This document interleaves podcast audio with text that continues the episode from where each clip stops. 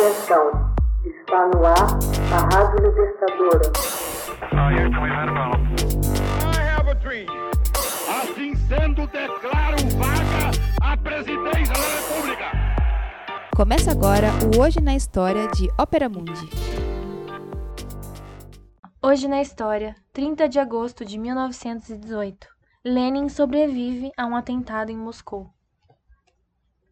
Em 30 de agosto de 1918, após discursar numa fábrica em Moscou, o líder soviético Vladimir Lenin é alvejado duas vezes por Feni Klapan, membro do Partido Social Revolucionário. Lenin ficou seriamente ferido, mas sobreviveu ao ataque. A tentativa de assassinato desencadeou uma onda de represálias dos bolcheviques contra os social-revolucionários e outros oponentes políticos, enquanto prosseguia a guerra civil na Rússia. Fanny Yefimovna Kaplan nasceu no seio de uma família de camponeses judeus, de sete irmãos. Converteu-se em revolucionário tardiamente, militando em grupos anarquistas antes de aderir a um grupo socialista, o Partido Social Revolucionário. Em 1906, Kaplan participou de um atentado frustrado de um servidor público. Foi presa e condenada à prisão perpétua num campo de trabalho forçado na Sibéria. Foi libertada quando a Revolução de Fevereiro depôs o czar. Por causa da prisão, passou a sofrer de enxaqueca e cegueira intermitente. Depois da Revolução de Outubro, ela acabaria desiludida com Lenin por causa do conflito entre os sociais revolucionários e o Partido Bolchevique. Este tinha um forte apoio entre os sovietes, que Lenin tinha considerado como o único caminho para o governo pós-revolucionário.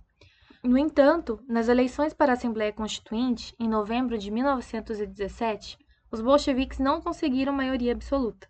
Um social-revolucionário foi nomeado presidente da Assembleia em janeiro de 1918.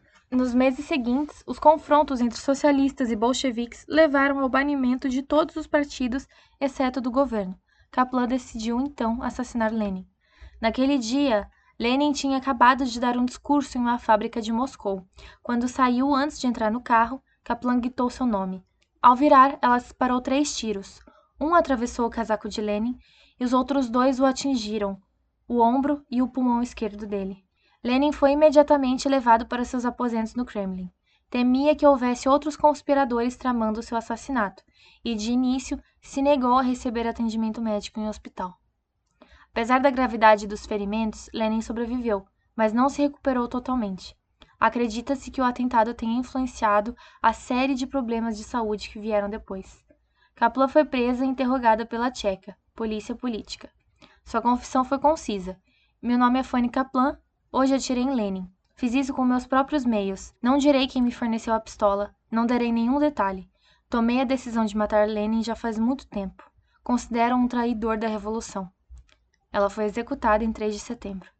Hoje na história, texto original de Max Altman, organização Haroldo Cerávolo, locução Camila Araújo, edição Natália Mendes. Você já fez uma assinatura solidária de Opera Mundi? Com 70 centavos por dia, você ajuda a imprensa independente e combativa. Acesse www.operamundi.com.br/apoio.